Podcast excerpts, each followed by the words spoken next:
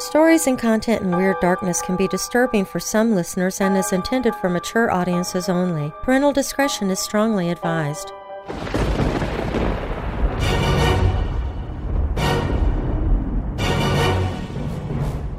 Welcome, Weirdos! I'm Darren Marlar, and this is Weird Darkness. Here you'll find stories of the paranormal, supernatural, legends, lore, crime, conspiracies, mysterious, macabre, unsolved, and unexplained. Coming up in this episode of Weird Darkness, I'll be sharing numerous stories, all written by weirdo family members like you. Some may be morbid, some creepy, some just dark, but they are all interesting. Before I begin, please do me the favor of sharing the podcast with just one person in your life right now. Text them, email them, whatever works best. Just reach out to a single person that you know and suggest they give the podcast a listen. Now, bolt your doors, lock your windows, turn off your lights, and come with me into the weird darkness.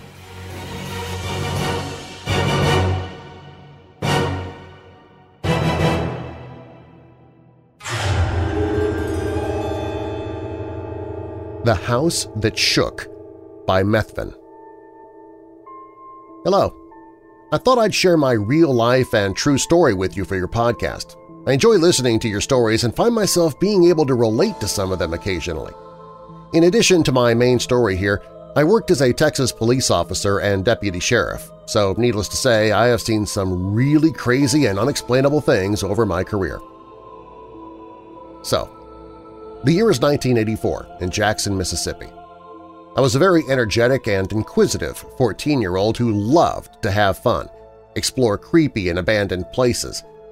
I, like many other 14-year-old boys, had my usual group of buddies who, again, like me, were always looking for something fun and exciting to get into. Many nights after our parents were asleep, two or three of us would group up and simply hang out or ride our bikes around, prowling the neighborhood area looking for something to do. We'd quietly ride our bikes around our neighborhood telling spooky stories and trying to scare each other, never imagining that I was about to be thrust right into the middle of a paranormal event. Unknown to me, during this time, my parents were looking into buying a house in our neighborhood that was really cool-looking but a little creepy to me and my buddies, as we had ridden past the home many times while out late at night messing around. Although I knew the home was old, looked empty and mysterious, I've always still loved old things, old people, old houses, and old cars. The home was only about a mile from where my buddies and I lived at that time, so I got the news Mom and Dad had completed the purchase of the home. A short time later, they take me to the home for the first time. As I entered through the front door of the house, I immediately noticed a very musty smell of something very old – the home was in decent shape inside but needed new paint, wallpaper, and good carpet cleaning. I couldn't help but notice that the home had a rather creepy feel, although I did not give much credit to my feeling. I just assumed I felt that way because of its neglected age. Also, I was pumped up because my bedroom was huge. The red brick home with big round white columns was built in 1955 by the people my parents had bought it from. We were told the daughter of the elderly lady who lived there had to be placed in a nursing home due to her inability to take care of herself. So her daughter removed her from the home and then immediately placed the house up for sale. The home did not set empty for long before my mother discovered it was for sale, although Mom and Dad did not get all the details behind the family who lived there. Everything seemed normal, though. Besides, Mom fell in love with the home, so nothing would have swayed her from wanting to own it anyway. In the coming weeks, my dad, mom, and I began working inside the home to get it ready to move in.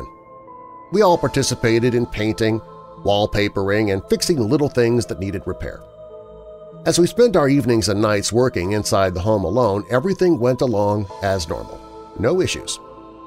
During this time, we all tried to learn everything we could about the home, but explored every aspect of it. One of the creepiest places was right as you enter the front door foyer, there's a set of beautiful stairs leading up to the attic, something that looked like would have been built if the house would have had an actual second story, but this home was only one story. We ascended the stairs to find a single door. We opened the door and viewed the entire north end of the home's unfinished attic.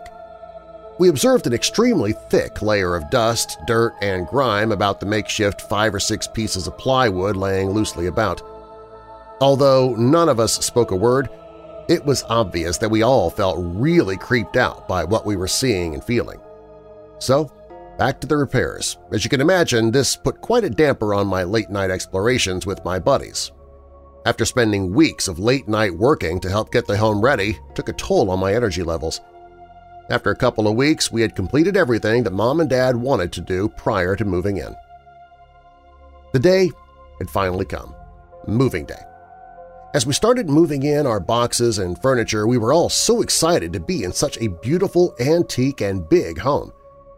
As we moved in, unpacked, and started to get settled in, everything was as normal as one could expect. My room was in the northwest corner of the home. Mom and Dad's was the master bedroom at the northeast corner of the home. Leading from the separated living and dining room was a long hallway that led to our bedrooms. None of us were never much for leaving lights on at night, so typically, most evenings and nights, the only light in the living room was from the television. Because my dad owned a retail business, he and Mom were always winning awards from corporate for how well he ran his business. Because of this, Mom and Dad spent many evenings at banquets and dinners. This left me alone in this huge home, I never much thought anything of it, as I was busy watching TV, riding my motorcycle, which I was not allowed to do at night. I kept my dirt bike on the inset back porch. The entire back wall of the living room was solid glass that looked out onto the back porch. When Mom and Dad were gone, I'd always head out on my dirt bike, riding for one or two hours in the woods around the neighborhood. I started noticing when I'd come home and ride my bike into the gated porch area Looking into the dark living room through the dark glass, I always felt like I was being watched, and I felt very unnerved. I recall many times the hairs on my neck would stand up. Although I could not validate my creeped-out feelings, I just kept dismissing it off as being paranoid. After all, these feelings were those of which me and my buddies used to use in attempting to scare each other, and none of that could be true, right? Of course, I also could not mention this to my parents, since I was not supposed to be outside while they were gone anyway. So, throwing those feelings off and continuing on living life, I was always focused on having fun, not worrying over creepy things that don't exist. One summer night, Mom and Dad left for a banquet that would last two or three hours. With every light in the house turned off, I settled in on the couch in the living room for an evening of watching TV. Alone in the house with only my 10-week-old puppy laying on my chest while I watched TV, I heard a series of very loud banging on the kitchen cabinet doors, opening and slamming shut. I literally jumped from the couch like I was on fire, ran into the kitchen only to discover nothing.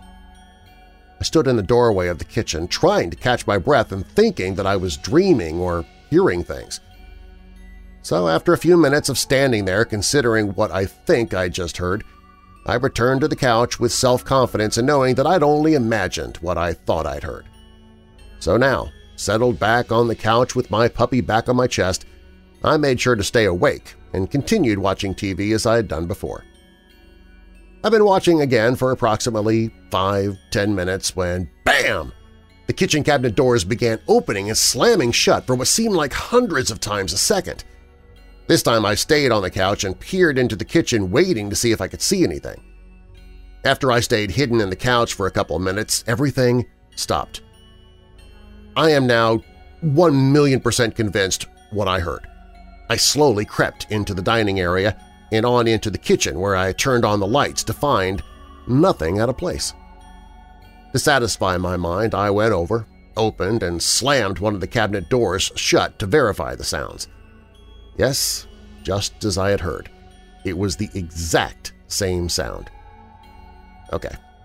I'm standing there in the kitchen, scared to death, not knowing what to do or even what to think. After standing there frozen for a few moments, I slowly left the kitchen and began walking through the house, turning on every light. After this, I returned to the living room where I sat in a chair facing the kitchen door so I could keep an eye on things.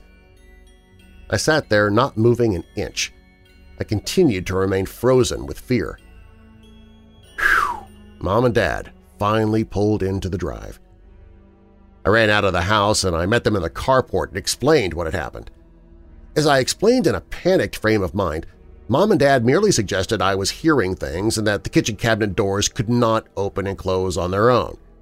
I was adamant that it did happen, but the more I explained, the less credibility I achieved.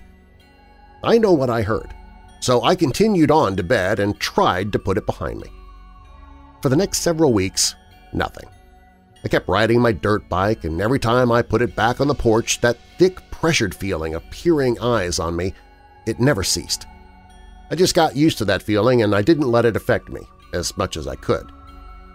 Life went on as normal, until one still, quiet and dark night when we were all in our beds asleep, when we all awoke to the sound of an eardrum-busting bam and the entire house shaking exactly like that of an earthquake. By the time I jumped to my feet, Mom and Dad were already coming down the hall with a flashlight and immediately questioned me to see if I had heard the same thing they did. I explained to them, yes, felt like a tree fell on the house.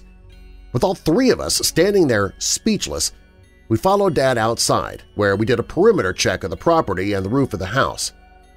Not one single limb, branch, or anything anywhere in the yard or on the roof. All the neighbors were asleep with lights off. We felt kind of weird standing in our yard with our PJs with a flashlight looking for something that wasn't there. Dad decided to call the police to come out and take a look. The officer arrived, Dad explained everything to him and asked if he'd search the property, which he did. The officer advised no one else in the area had reported any such noise, so that left us only to complain about what we experienced and feeling somewhat embarrassed. Once the officer completed his check of our property, he explained he found nothing abnormal, so we all thanked the officer, he left, and we returned to bed. Of course, we didn't sleep, and instead I just stared at the ceiling the rest of the night. The next day, we really didn't speak of the experience, as we all thought we had just imagined hearing something. A couple weeks have now passed. We're all in bed asleep when, bam, the house shook much like that of an earthquake.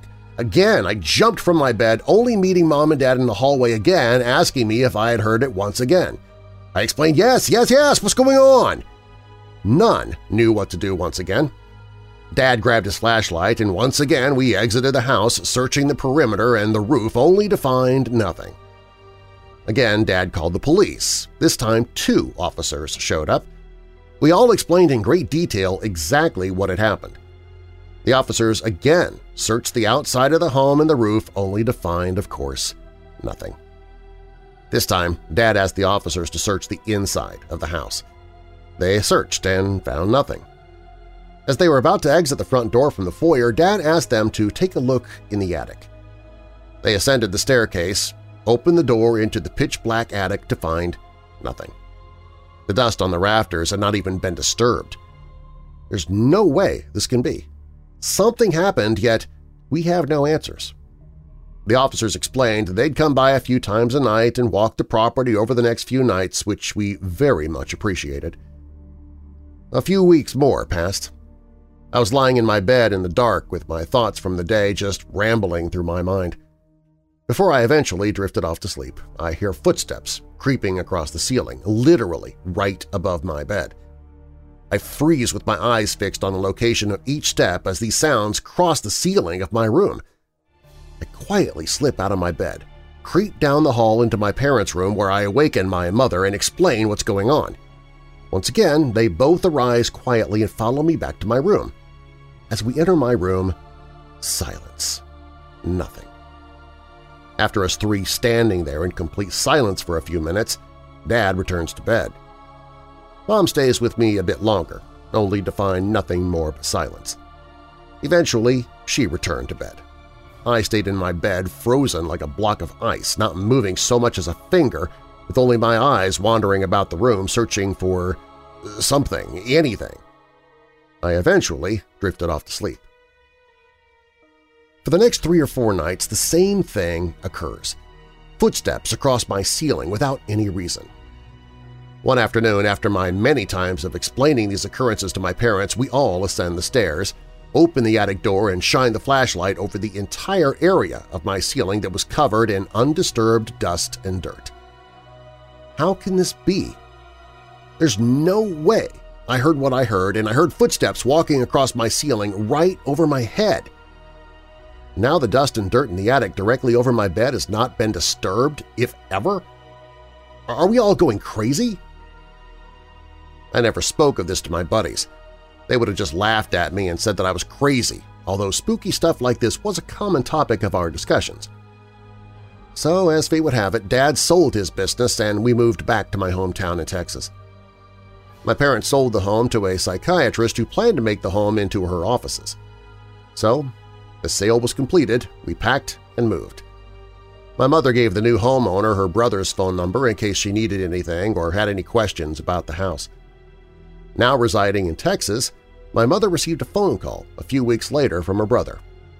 We'll call my uncle Bob. Bob said the new owner, the psychiatrist lady, called him, fussing, and was very ticked about the house. We'll call her Sally. Bob said Sally claimed that my parents sold her a haunted house and she was getting a lawyer to file suit. Bob asked her how she came to that conclusion. She explained that she had a carpenter enter the home where he began knocking out walls and remodeling when one day, while inside the home, a strong wind practically blew him down the hallway. He said he heard a baby crying in the master bedroom, yet he could not locate the source of the crying. The carpenter ran out of the house and refused to go back in. During the same time, Sally hired a man to install all new phone lines and cables throughout her home. One Saturday, the man showed up with his son to begin his tasks, not long after he and his son began pulling wires and installing wall pockets for the phone connection plugs, they stated that they both nearly were blown down from a very forceful wind coming from the hallway. He said they both immediately froze, just stood there while witnessing the transparent figure of an old lady in a dress walking towards them coming from the hallway where our bedrooms were. He said that he and his son ran as hard as they could out of the house and refused to ever re-enter it.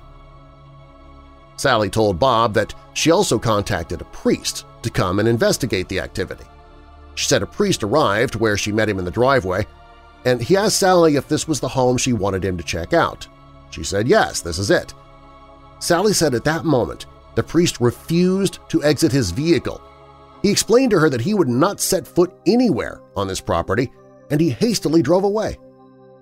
Sally said she was convinced the home was haunted and she wanted her money back. During all of this back and forth between my parents and the new owner, Mom and Dad called the daughter of the lady who had bought the home from initially. The daughter explained her parents built the home in 1955, lived there many years, and raised their children there until several years prior to my parents buying the home. Her dad unexpectedly died in the master bedroom where my parents slept. Of course, Mom and Dad did not mention any of the activity we'd experienced, but we were the only family to live in the home other than her and her parents. Well, since Mom, Dad, nor I could prove with any validity that the home was haunted, we did not by law have to disclose our experience in the past. Mom and Dad hired a lawyer who consulted with Sally's lawyer and it was concluded no legal action could be taken. Shortly after this mess, Sally boarded the windows and sealed up the home until she eventually was able to sell it. The home has since been sold a few times, with each new tenant only occupying the home for a very short period. Today, the home sits empty and unoccupied. Is the home haunted? Again, I cannot say with any proof it is. However, I do believe it is, after all that happened during and after the time we lived in the home.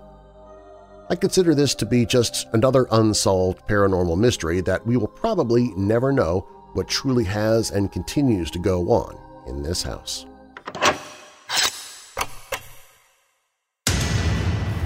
You shut yourself in, the lights are out, and you're listening to Weird Darkness. But suddenly, you get that feeling you're not alone. You don't know what might be under the bed, or in the closet, or in the attic or in the room with you. You don't dare try to sleep now. You're too scared to. If you doze off, you might be vulnerable to the creatures who haunt your dreams. That's just one more reason to have Weird Dark Roast coffee in the cupboard, because you just never know when you might need it. Weird Dark Roast coffee contains deep notes of cocoa, caramel, and a touch of sinister sweetness.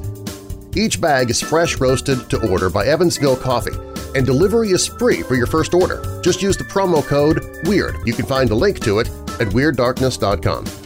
Grab a bag before something else grabs you from the dark.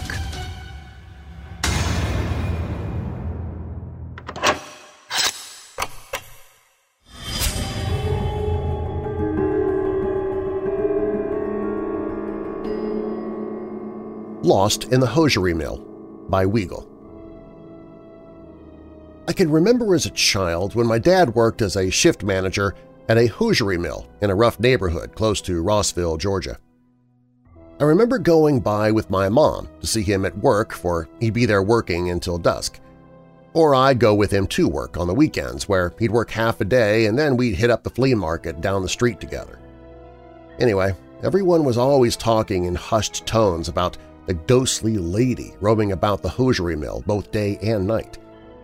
Most everyone who had seen her said she was petite, had shoulder-length curly hair, wore a Civil War-era dress, and was completely transparent. If approached and questioned as why she was there or what she was doing, she would simply vanish into thin air. But she would also roam the floor of the mill as if she were searching for someone or something. Perhaps maybe she was searching for a lost love? But it was also said that every time she appeared, something would happen. Banks of overhead fluorescent lights would shut off row by row as she walked. Security alarms would shut off completely or go haywire and call the police. Knitting machines and conveyor belts would turn off by themselves. Office doors would lock and all the contents therein would be discovered to be strewn about when the doors to the locked rooms were finally opened. Even maintenance would report seeing her sitting on their equipment out in the maintenance bay from time to time. Who knows if she's still there? For you see, that mill has been abandoned for years now.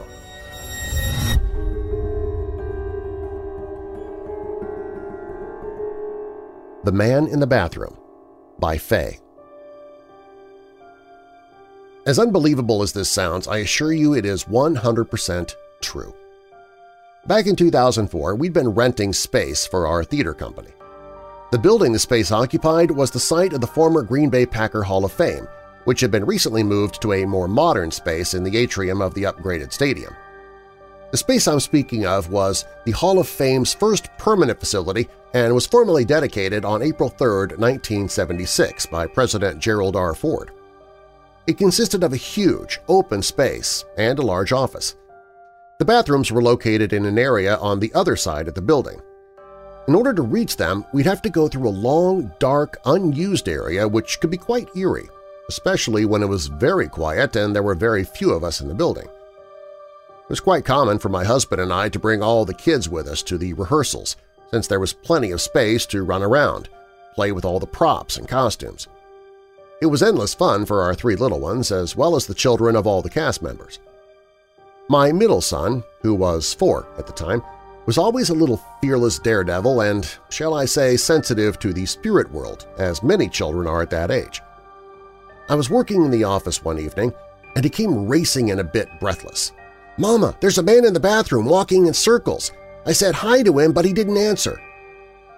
Well, since our family was the only ones on the property at the time, this was a bit alarming, so I took his hand and we made our way through the dark path to the bathrooms. As we walked there, he told me the man was wearing a black hoodie with the hood up and he had no feet, even though he was going in circles. As we entered the bathroom, there was a slight feeling of thickness in the air. The lights then proceeded to flicker on and off a number of times. It wasn't scary, really. It made me smile, actually, because I knew it was something paranormal, but it felt completely harmless. My son said, he was right there, Mama, and he pointed to the area in front of the sinks. I, of course, saw nothing, but I assured my son that all was okay and we should just go back and play with his brother and sister, not wanting to make a big deal about it. It was soon forgotten. Months later, we were at a friend's house, and they had a very large Green Bay Packer memorial book on their coffee table, complete with many full-page photographs. As we were paging through, there was a photo of Vince Lombardi on the sidelines of a game wearing a black hoodie over his head. My son excitedly pointed to it and said, Mama, that was the man in the bathroom at our work. Later, I came across an article that mentioned Vince's wife and talked about how, after he died, she liked to spend time at the Hall of Fame because she felt his presence there and it gave her comfort. Kind of sweet to hear that she was able to feel her beloved Vince even after his passing. And how lovely that my son was able to see him, albeit briefly, in a place that he obviously felt such pride about even after he left this plane.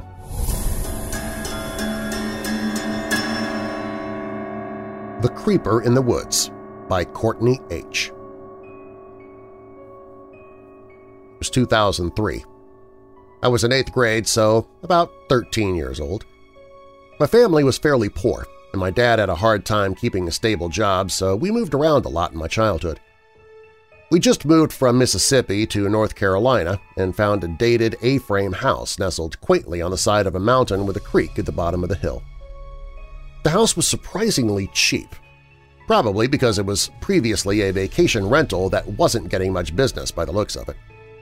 The house had an odd vibe, to say the least.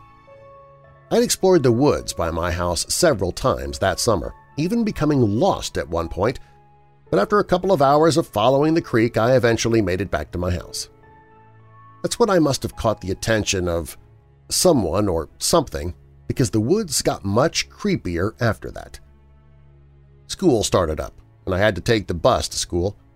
I was the only one living on top of that mountain, so I had to be at my bus stop at 5.30 a.m. because I was the farthest one out, so I was the first on the route. My bus stop was across the street from my house, the road that was adjacent to my house that I waited on led to a vacant house. It had been on the market for years. Honestly, you wouldn't even know it was there if you didn't live in the area because it was about three miles up the road. So it was just us at the top of the mountain, with most of our neighbors peppered here and there on the way down. I would wait by the bus stop in the dark with my porch light across the street being the only illumination, but I wasn't nervous or paranoid although that was soon to change. Some mornings, while waiting, I could hear the panthers screaming deep in the woods. If you've ever heard it, you'd know it sounds like a woman getting murdered. If my dad hadn't warned me about it beforehand, I probably would have crapped my pants the first time I heard it. Well, I almost did, despite that knowledge. So by late September, I started getting that paranoid vibe. I'd feel like I was being watched, I'd hear twigs snapping behind me. I'd go inside and tell my dad, but he assured me it was probably only a deer and not to worry. Well, every day the feeling got worse and worse. By December, before Christmas break, I was pretty much waiting by my front door and listening for the bus to start coming up the mountain before I made my way across the street. Well, Christmas and New Year's came and went, and it was the first day of school for the new year. The bus was running a little late, so it was lighter out, and a light mist hung along the road. So this particular time I decided that I'd quit being a sissy and just wait out there like a big girl. I'd regret that decision. While I'm waiting, I had that paranoid feeling stronger than ever. So strong the hairs on the back of my neck were standing up. I gave a quick glance around and nothing. I convinced myself I was being a wuss I couldn't shake it, though. Then I hear the twigs snapping. It's just a deer, I tell myself. But the snaps got closer and closer and closer. Every cell in my being was telling me to turn around. Honestly, I believe God himself yelled at me to turn around.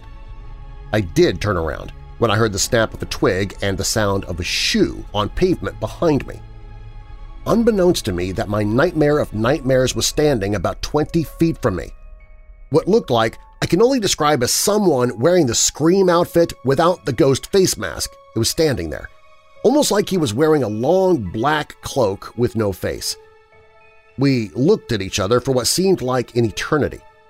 My heart stopped and I froze, just staring at whoever this was sneaking up behind me. In reality, it was probably only a couple of seconds, but they didn't run away. No.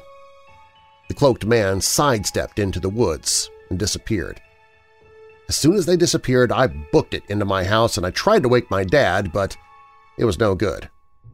And then I hear the bus honking, and I sprint to the bus and I'm, I'm trying to explain to the bus driver the horror of what I've just experienced. She just tells me to sit down and tell the resource officer when I get to school. So I get to school and I tell the resource officers. They send some officers out there to investigate, and of course, nothing.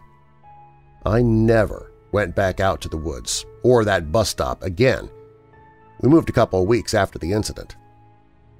To this day, I do not go into the woods alone.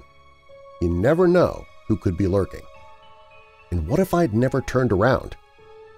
Well, I would have probably ended up as an unsolved mystery on Weird Darkness.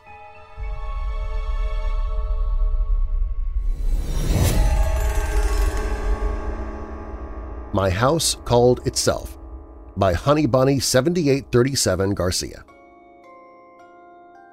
Hi, Darren. Wanted to tell you a story, one of many stories that my family and I have experienced in one of the houses that we lived in. This house was moved onto the property I don't know when, but I do know the house was built in the 1950s. We had a pretty good time there, my sister, my niece, and I. But after a while, I began to notice a presence in the house. I'd be there just watching TV, all alone, just chilling out, not paying any attention to anything at all, and all of a sudden there was a presence in the house. Was a very unnerving experience indeed. But the weirdest thing to happen was when our house called itself. At this time, no one was at home with my sister having work, me having medical problems, and my niece with school. The house was empty all day.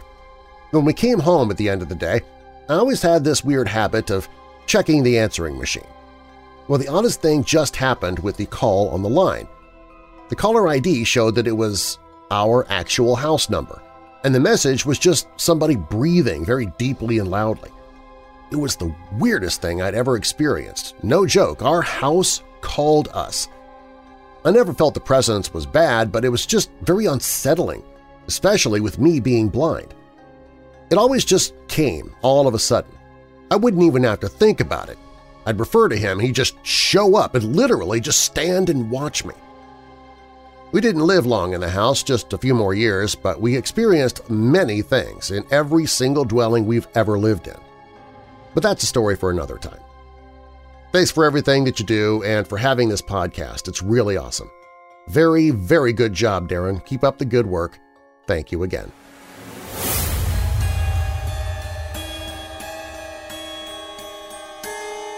The Eyeland by Damian Cunningham. Howdy, Weird Darkness team! Here's some info on an unusual feature that might be worthy of the podcast. Deep in the Argentine marshlands, there's a near-perfect, perfect circular lake containing bizarrely perfect circular disk that floats and moves on an axis within. The lake is 120 meters in diameter and has unusually clear and cool water for its location. How the floating disk is formed maintained and why or how it floats on an axis is still a mystery. There's no other natural formations like this anywhere on the planet. What's the purpose of this island? Is it a beacon? What's it contain? The lake and its residents of the island have left us with more questions than answers. By the way, uh, I did look this up after reading Damian's email. If you just do a quick search for Argentine Marsh I E Y E land, you'll see pictures of what he's talking about. It is kind of cool and kind of creepy that nobody knows why it's happening. The Lost Soldier by A.J. Jacobson My father was in the military while I was growing up, so my family and I moved around a lot. I'm an only child and I'm very close with both of my parents. Before I started middle school, my father got an assignment in Washington, D.C. We were looking for housing in Virginia and decided to buy a new home. While the house was being built, we found a temporary apartment in Fredericksburg, Virginia. Now, Fredericksburg is a famous historic site. George Washington's boyhood home is there, and there are a number of old Civil War battlegrounds in the area. In fact, there are almost constant Civil War reenactments going on throughout the year. This apartment we were living in was nothing special, two bedrooms, two baths, I was staying in the master bedroom which had a door that opened out to the living room. Shortly after moving in, I started noticing some strange things, but things that I shrugged off and attributed to an overactive imagination. I remember waking up one night and looking through my open door into the living room. I could see the rocking chair rocking. I waited, thinking I'd see my mother get out of the chair, but I never did. The chair stopped rocking and my mother was asleep in her bedroom. Oh well, I thought, maybe I'm still just dreaming. This rocking chair incident happened a few times, but I never felt afraid. Whatever was making the chair rock was not malicious in any way. After living in the apartment for a few months, I had my most vivid encounter with a ghost. I was sitting at the dining room table doing my homework with the overhead light on above me. I very clearly saw a man's shadow pass over my homework, as if a man had just walked behind my chair. I turned around and said, "'Oh, Dad, I have a question,' and then I trailed off. My dad and my mom were both in their room down the hall. There was no one else in the apartment. Who had just walked behind me? I was spooked, but again, I didn't feel afraid for my safety or anything like that. We lived in that apartment for a few more months, and I started to get a feeling that this ghost that visited us was a Civil War soldier. I can't say why I had that feeling, I just felt that this soldier was wandering around looking for something. Maybe his old troop, or maybe he was coming home to his family. I never felt frightened when I thought he was around, but instead I felt sad that he was alone. I hope my Fredericksburg ghost can find what he's looking for and rest in peace. Why I Don't Watch Ghost Stories on the Internet Anymore by M. Sparks I've been debating on whether I should share this story or not, but I feel that what I experienced is important to share for anyone who has some interest in the paranormal. First off, let me give you some info. I'm 32 years old, happily married, and the owner of three cats. I'm also a believer in God and Jesus and attend my church regularly. I know what you're thinking, ugh, another one of these people. Why is he shoving his belief down our throats? Before you skip this part, I just ask that you listen. This part is important for later. For most of my life, I had a huge interest in the paranormal. While in college, I took many ghost walks and even participated in a few ghost hunts. I experienced my share of EVPs and cold spots. I've even seen items move on their own. I was always curious what these experiences were and what was causing them. But as I got older, I've weaned myself off from these activities since I learned that spirits can follow and even attach themselves to you. However, I still fed my interest by watching YouTube videos about ghosts caught on video and people who were reckless enough to mess with a Ouija board. Anything that would feed my paranormal hunger.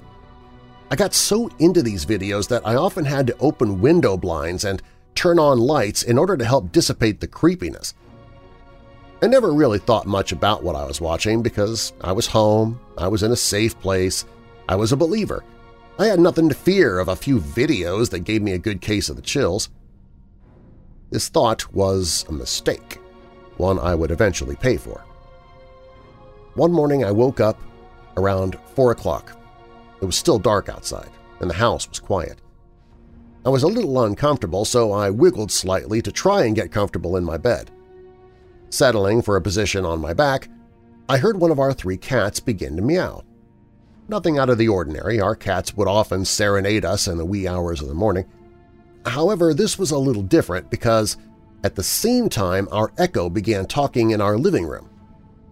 This is not out of the ordinary either because the Echo is placed right beneath our TV and would often pick up sounds from the show we were watching. But it was 4 in the morning. The TV was off. The house was quiet. There was no reason for the Echo to turn on.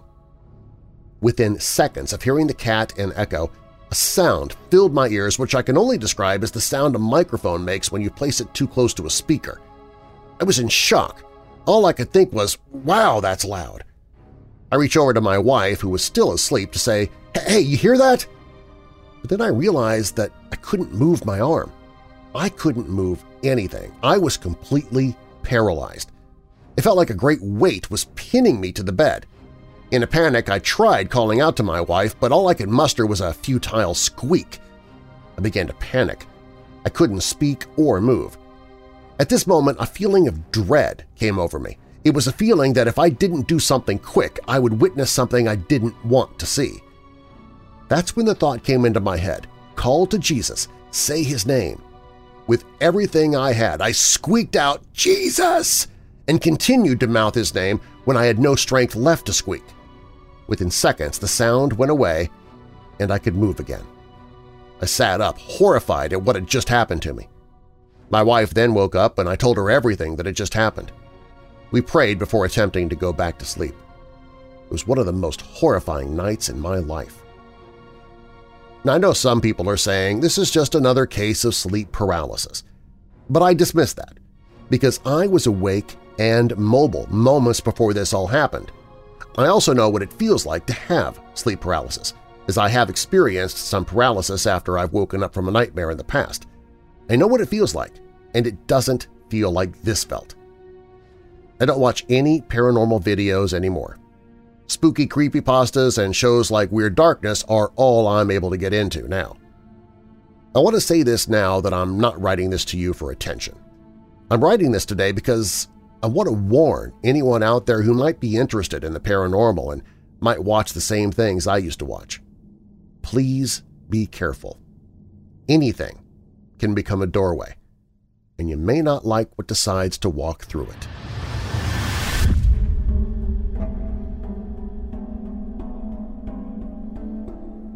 The Provo Canyon Entity by Kyle I've never been huge into believing in ghosts around us or anything of the matter, especially not seeing actual forms. Several years back, me and my wife and another couple were walking down Provo Canyon in Utah. It was dusk, so not quite dark, but also not fully lit. We were near the end of the trail, and on the left side there was a bench and maybe three, four, or five smaller trees. We were about a hundred feet from approaching this area when it seemed there was a shadow standing there, walking towards us. Being darker and in the shade of the trees, it was mostly just shadow, no details, but I still didn't even think it was anything but a person. That's how realistic it seemed. Suddenly, the shadow absorbed or dissolved into the shade of the trees. Again, these trees were small, maybe only a few feet in depth, and you could see the other side of them, so it's not like he hid in the trees we would have seen it coming out the other side. Feeling confused, I didn't even say anything initially, not even to my wife. I didn't want to be the only one to see it and feel stupid, so I just kept walking. After only about 10 more seconds, the husband of the other couple mentioned, so no one else is saying it, but I'm not the only one that saw that person dissolve into the trees, right? Me and my wife instantly agreed and felt so cold and creeped out. Three of the four of us had all seen the exact same figure, and none of us could explain it. The only person who didn't see it was looking down at her child at the time. It made us not even want to walk past the area, but we did, and sure enough, the trees were not thick. No one was standing in them or behind them. That experience has forever changed my thoughts on the spirit world, and I never drive past that area without thinking about who or what we saw.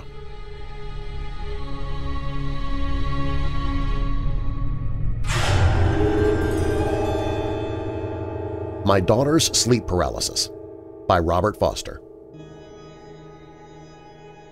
My oldest daughter, who's now 21 and doing fine, was having almost nightly episodes of sleep paralysis when she was 15. Before it started, she'd have a hard time at school, cutting classes and getting failing grades. The paralysis started after she decided to stop cutting class and take her schoolwork more seriously.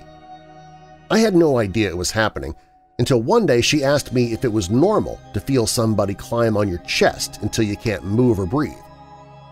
I had her look up sleep paralysis or old hag, and she told me it sounded like what she'd been experiencing, except she hadn't seen anyone because when it happened she was too afraid to open her eyes. I told her until I could think of something to call on Jesus to help her, even if it's just in her head, or the Our Father prayer.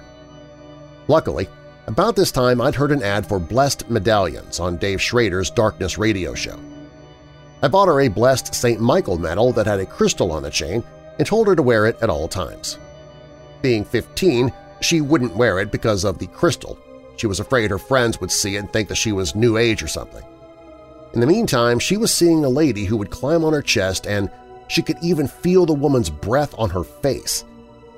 At that time, I worked swing shift and would get home after midnight and go to bed around 1 or 2 in the morning. One night after work, I was going to bed and noticed her light was on, and I was going to go turn it off. As I reached for the light switch, she sat up suddenly and pleaded with me not to turn it off because she was seeing the old woman at the foot of her bed, along with two children who were laughing at her, and the woman kept telling her, just wait, I'll get you. She felt the only reason that they were holding off was because she was wearing the necklace. I saw nothing, by the way. Eventually, she did turn things at school around, and the sleep paralysis did stop.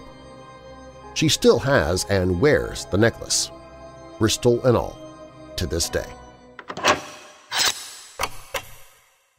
Hey Weirdos! Our next Weirdo Watch Party is taking place Thursday night, June 9th. CJ, Scarlett, and their son, they make up the Mansion of Mystery show, and they're bringing us a samurai ghost story, the film that introduced Japanese cinema to the world. It's Rashomon from 1950. In the film, the rape of a bride and the murder of her samurai husband are recalled from the perspectives of a bandit, the bride, a woodcutter, and the samurai's ghost. We're having a party this time on a Thursday night just to see how dedicated some of you weirdos are. The Weirdo Watch Party is always free, so grab your popcorn, candy, and soda and jump into the live chat as we watch a classic presented by Mansion of Mystery, 1950s Rashomon. It's Thursday, June 9th. The movie starts at 5 p.m. Pacific, 6 p.m. Mountain, 7 p.m. Central, 8 p.m. Eastern, 2 p.m. in Hawaii, and 1 a.m. for our Greenwich Mean Time viewers. You can find a trailer for the movie and also watch horror hosts and B-horror movies all day long every day of the year on the Weirdo Watch Party page at WeirdDarkness.com.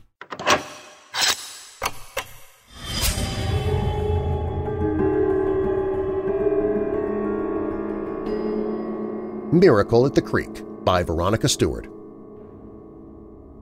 Hi, Darren. I had a few experiences with the paranormal in my life. I've had a few run-ins with ghosts. Those are stories for another time. Today, I want to share my story of a near-death experience when I was a kid. For a long time, I never shared with anyone out of fear of not being believed. I'm past that now, and here goes my story. One summer day, the end of my third grade year, my best friend invited me to come along to go down to the neighborhood creek. We lived in a small town in Wisconsin, and the creek was a wooded area behind a park down the street from our house. My friend Crystal, along with her uncle, stepdad, and I walked through the small wooded area to the creek.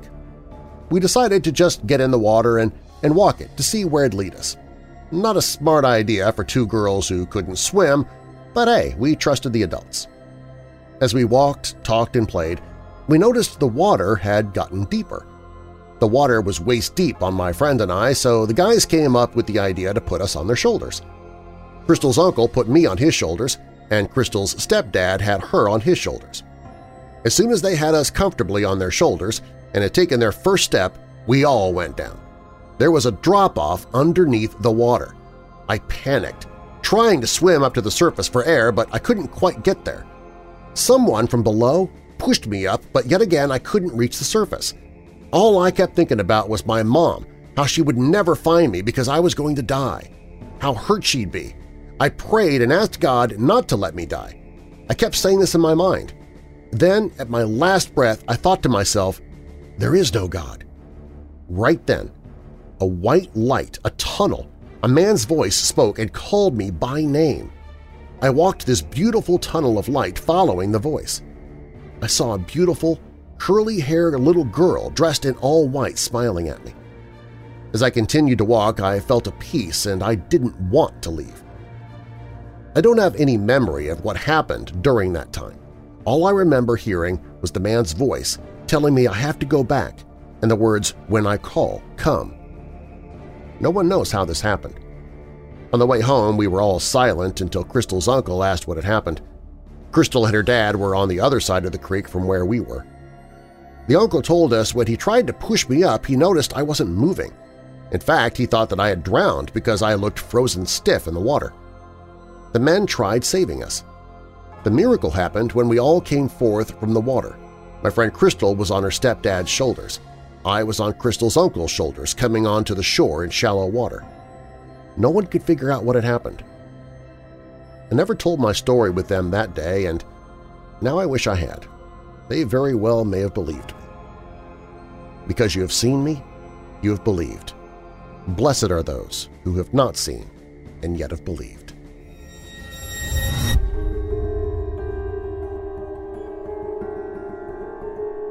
My Little Hometown is Weirder Than I Thought by Jeff D. Hey Darren, absolutely love the show. As a writer and enjoyer of creepy stories and an aspiring voice actor, there are gazillions of reasons to listen and love, even though I have to do so alone. I've only started telling this story recently. I heard you mention my smallish hometown of Spanish Fork, Utah at the end of July, and it made me realize that more strange things happen per capita there than I realized.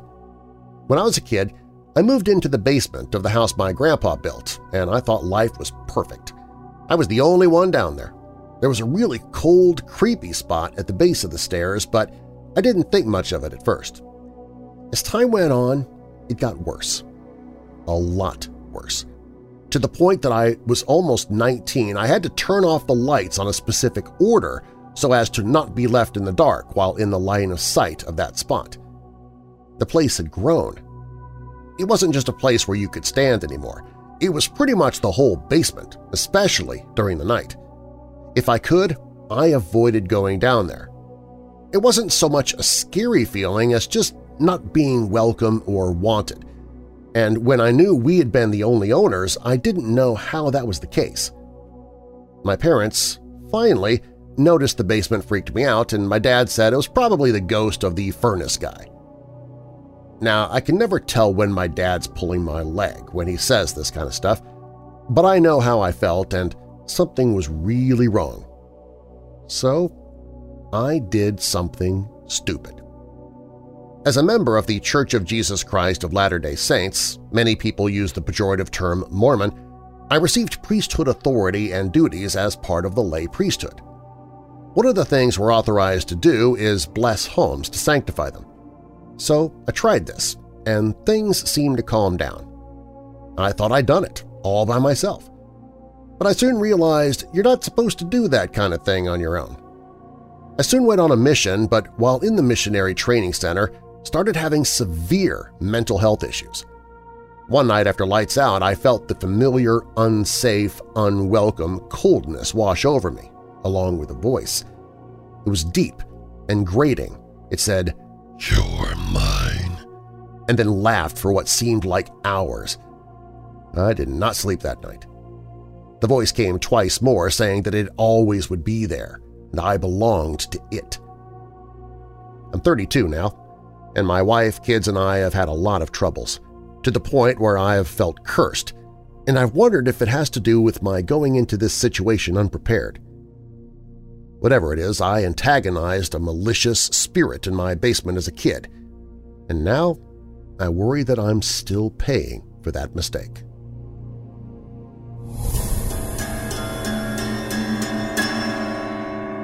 Texas oil field worker encounters aliens by Ronny Dawson. The story I'm about to tell you seems too incredible to be true. I assure you it is. My images and story have been researched by experts across the globe. If I was trying to fake anything, I would have been called out years ago. I've even filed FAA low craft reports regarding the encounter. A crime punishable by law to fraudulently file such a report. The FAA suggested I file a report to NUFORC, National UFO Reporting Center. The term they used to describe the craft in the photo was UFO. The pictures were captured in 2011, but the story begins two years earlier, in 2009. You see, I'm just an old truck driver. I work in the oil field, loading petroleum crude oil and transporting it to the pipeline facilities. It's nice working outdoors. I've seen enough sunrises and sunsets to fill three lifetimes. Often wondered if there really were UFO craft out there. Surely I'd have come across one, but I hadn't, and I'd been out in rural locations at night across Texas for 24 years. That all changed in 2009. I began seeing these balls of light that moved above the tree line. They came on, went off, dropped to the ground, popped back up, and then blinked out. You could hardly go out at night and not see them. Then I saw my first craft. It was sitting above a rural vacation home. It was late afternoon and I was excited. I was fixing to get a picture of this thing. The zoom lens opened on the camera and then it went dark with no reasonable explanation. I followed the thing as it left shining my spotlight on it. I was frustrated at my missed opportunity. I contacted a friend of mine, Alan. I explained I wanted to video record a UFO while shooting a laser near the craft and record any beam deviation that might result from the craft's propulsion system. He gave me an odd look but agreed to assist me on the endeavor. This project was my way of thinking outside the box. A video of a UFO with a laser beam being distorted would be a solid piece of evidence in the case for proof of alien visitation. We were set. All we needed was for the ET to show up. To our amazement, they did. A four-light craft appeared. It was craft sighting number three in an eight-day period. I fired the laser all around the craft and upon its surface. Unfortunately, there was no beam deviation that I had hoped for. The craft showed absolutely no sign of reflectability when the laser was fired on its surface. I took my eyes off the craft briefly to make sure my camera was recording this all. He was staring at the craft aghast with his mouth open and the video camera lay on the chair next to him. He had never seen a UFO before and the sight of it just bedazzled him.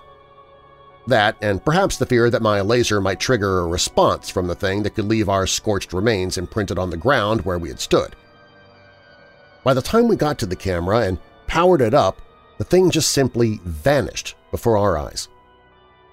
I wondered how the ET might feel about us experimenting on their craft with our Earth technology, and I was about to find out. The next night I was just headed to bed. My feet had just left the floor as I laid in my bed, and I heard a noise in the kitchen. I tried to get up to check on it and realized I was frozen in my bed. My cat came running into the bedroom and joined me on the bed. The noise continued, and then I saw something streak past the bedroom door. It was moving so fast my eyes couldn't focus on it. I could hear the opening of drawers and cabinets, and then they streaked by again. This time, one stopped in the doorway. I could see it clearly. It was about 18 inches tall and was transitioning from a four-legged running position to standing vertically. It had a face like an old man, tight eyes and thin, tight lips. It was wearing a very tight-fitting body armor or had an exoskeleton. It looked at the other two, then all three immediately ran under the bed that I was trapped in. The cat ran out of the room and the things began bouncing me on the bed frame.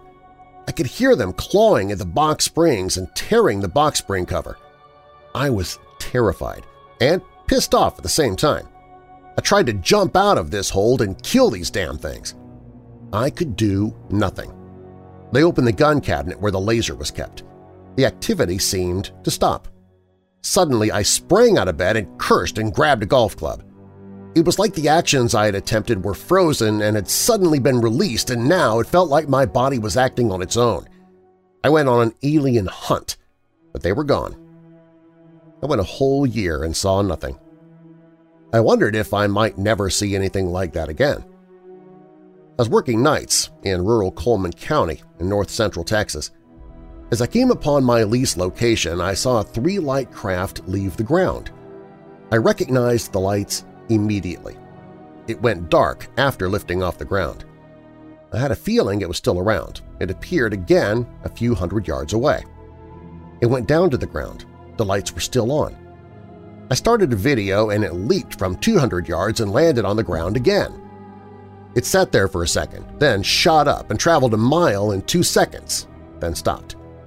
It went dark, then appeared frighteningly close to me. Then it started moving straight to my location. This was getting scary. I hid behind the tanks and then moved to hide behind an oil field separator. I took a picture of the thing with a huge white light on inside a compartment underneath the disc.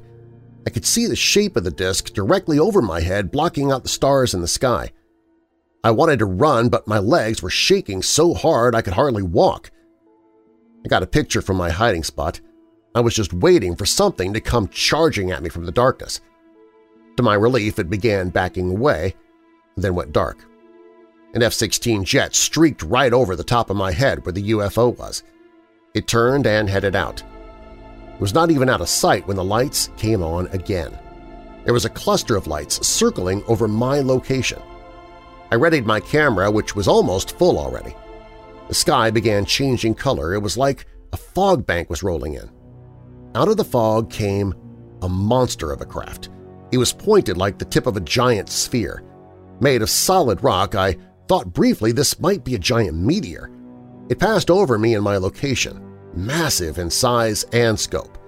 It blocked out most of the stars and it took several seconds to completely pass over. If it had fell out of the sky, it would take a golf cart to drive around the wreckage. There'd be no way to hide this thing from the public. I steadied myself.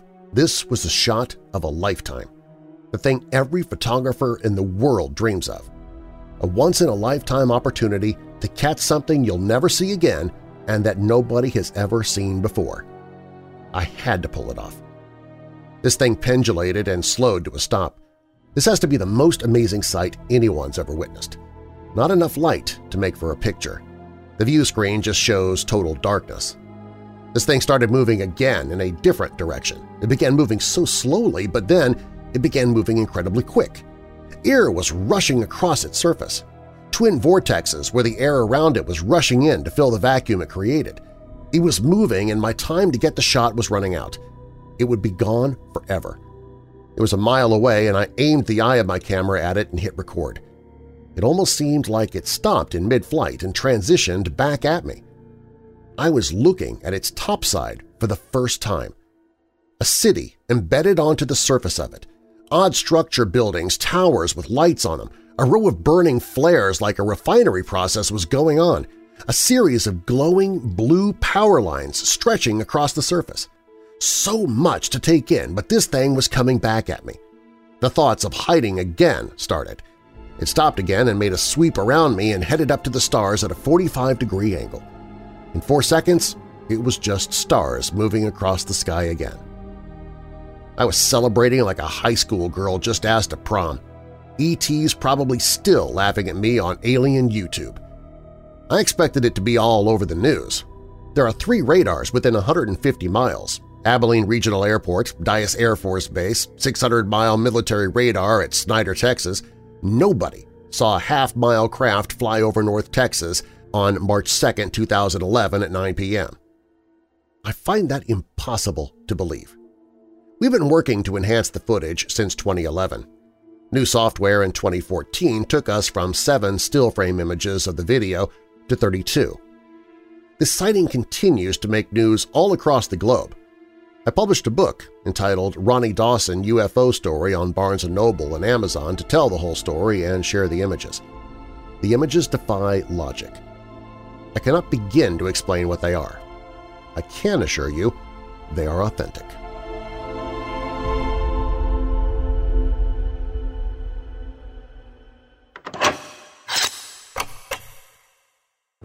If you like what you're hearing in Weird Darkness, please tell somebody about the podcast, someone you know who loves creepy, strange stuff like you do. Also, please leave a rating and review of the podcast in the podcast app you listen from. Doing so helps the show to get noticed. In fact, we've set it up now so that if you listen to the podcast in the Spreaker podcast player, you can comment on individual episodes and I'll be notified so I can see your comments and respond to them. That's something I can't do in other podcast apps. You can find the free Spreaker podcast player in your mobile app store. And thanks for helping to spread the Weird Darkness.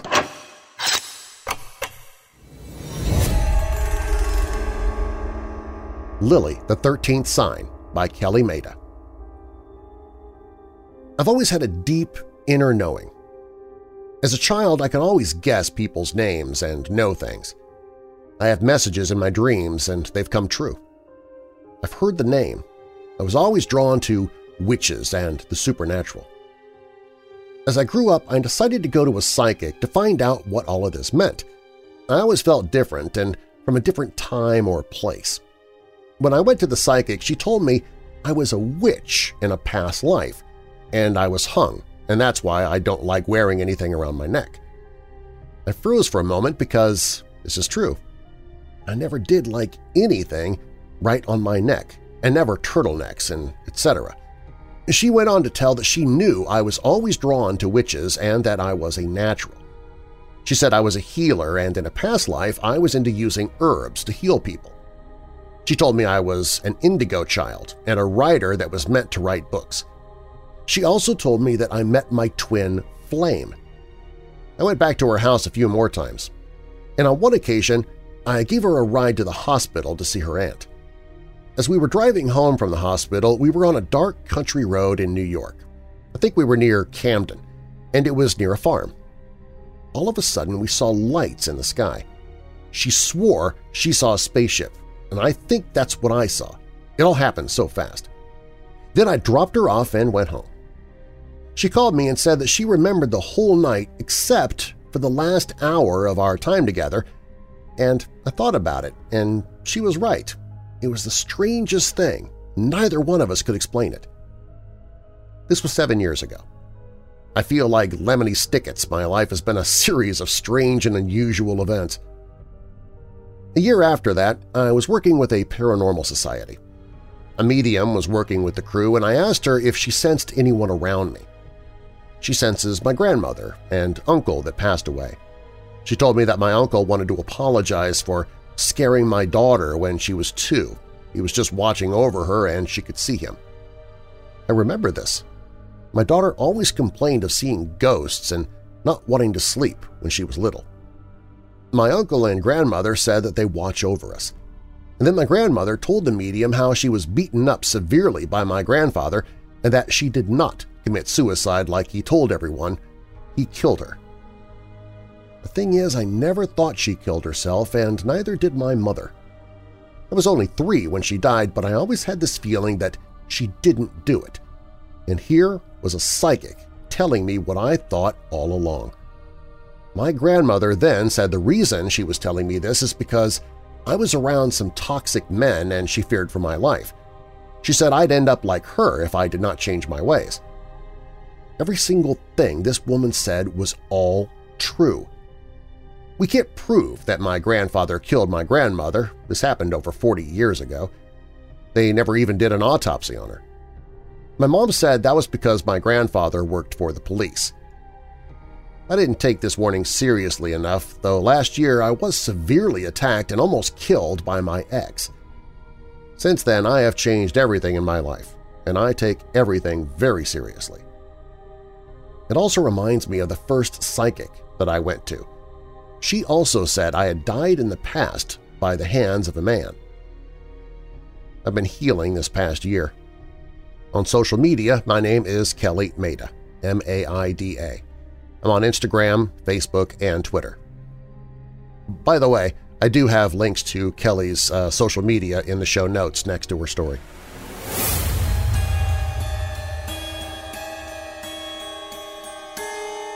My Demonic Attack by Samantha Parrish. I was listening to your podcasts about demons and demonic possession, awesome bonus episode by the way, and felt compelled to share my own demonic attack. Here goes. I woke up one morning at 5.30 to my alarm clock going off. I wasn't ready to face the day yet, so I rolled to the left so I could reach the clock and hit snooze. As I turned, I felt my blanket catch on something, like when another person is sitting on the blanket and the blankets won't budge. Immediately after feeling the blanket catch, something flipped me onto my back and sat on my chest. I could feel my arms being held down next to my head. I couldn't move at all.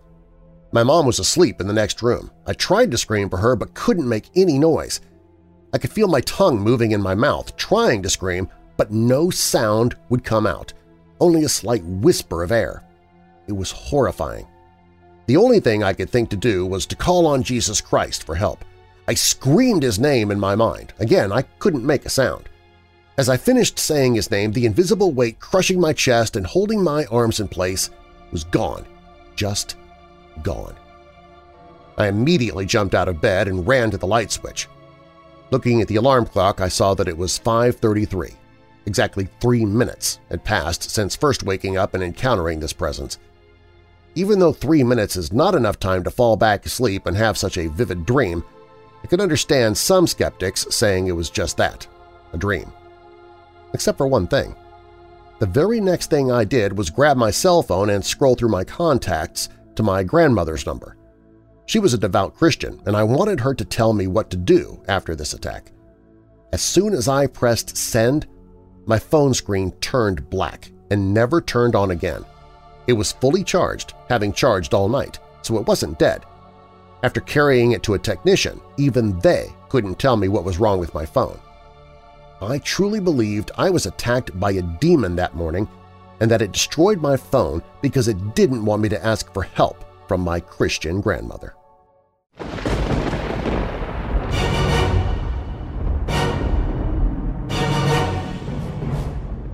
All stories in this episode are purported to be true, and you can find source links or links to the authors in the show notes.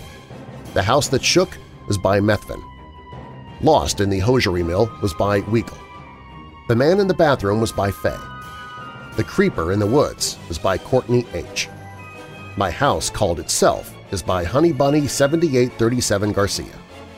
The Eyeland is by Damian Cunningham.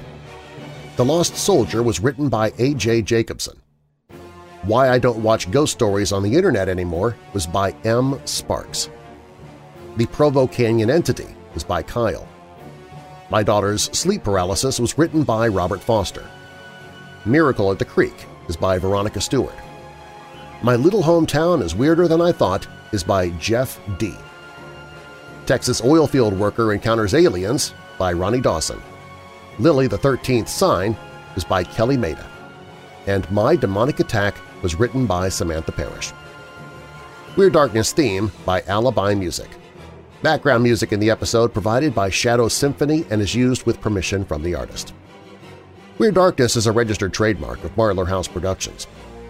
And now that we're coming out of the dark, I'll leave you with a little light. Mark 11, verse 25. And when you stand praying, if you hold anything against anyone, forgive them, so that your Father in heaven may forgive you your sins. And a final thought, listening is often the only thing needed to help someone.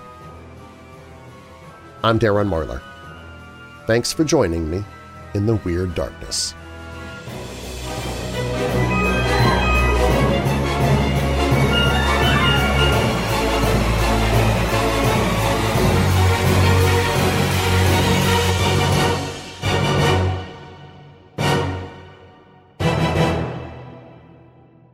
Want to receive the commercial-free version of Weird Darkness every day? For just $5 per month, you can become a patron at WeirdDarkness.com. As a patron, you get commercial-free episodes of Weird Darkness every day, bonus audio, and you also receive chapters of audiobooks as I narrate them, even before the authors and publishers hear them. But more than that, as a patron, you're also helping to reach people who are desperately hurting with depression and anxiety. You get the benefits of being a patron, and you also benefit others who are hurting at the same time. Become a patron at WeirdDarkness.com.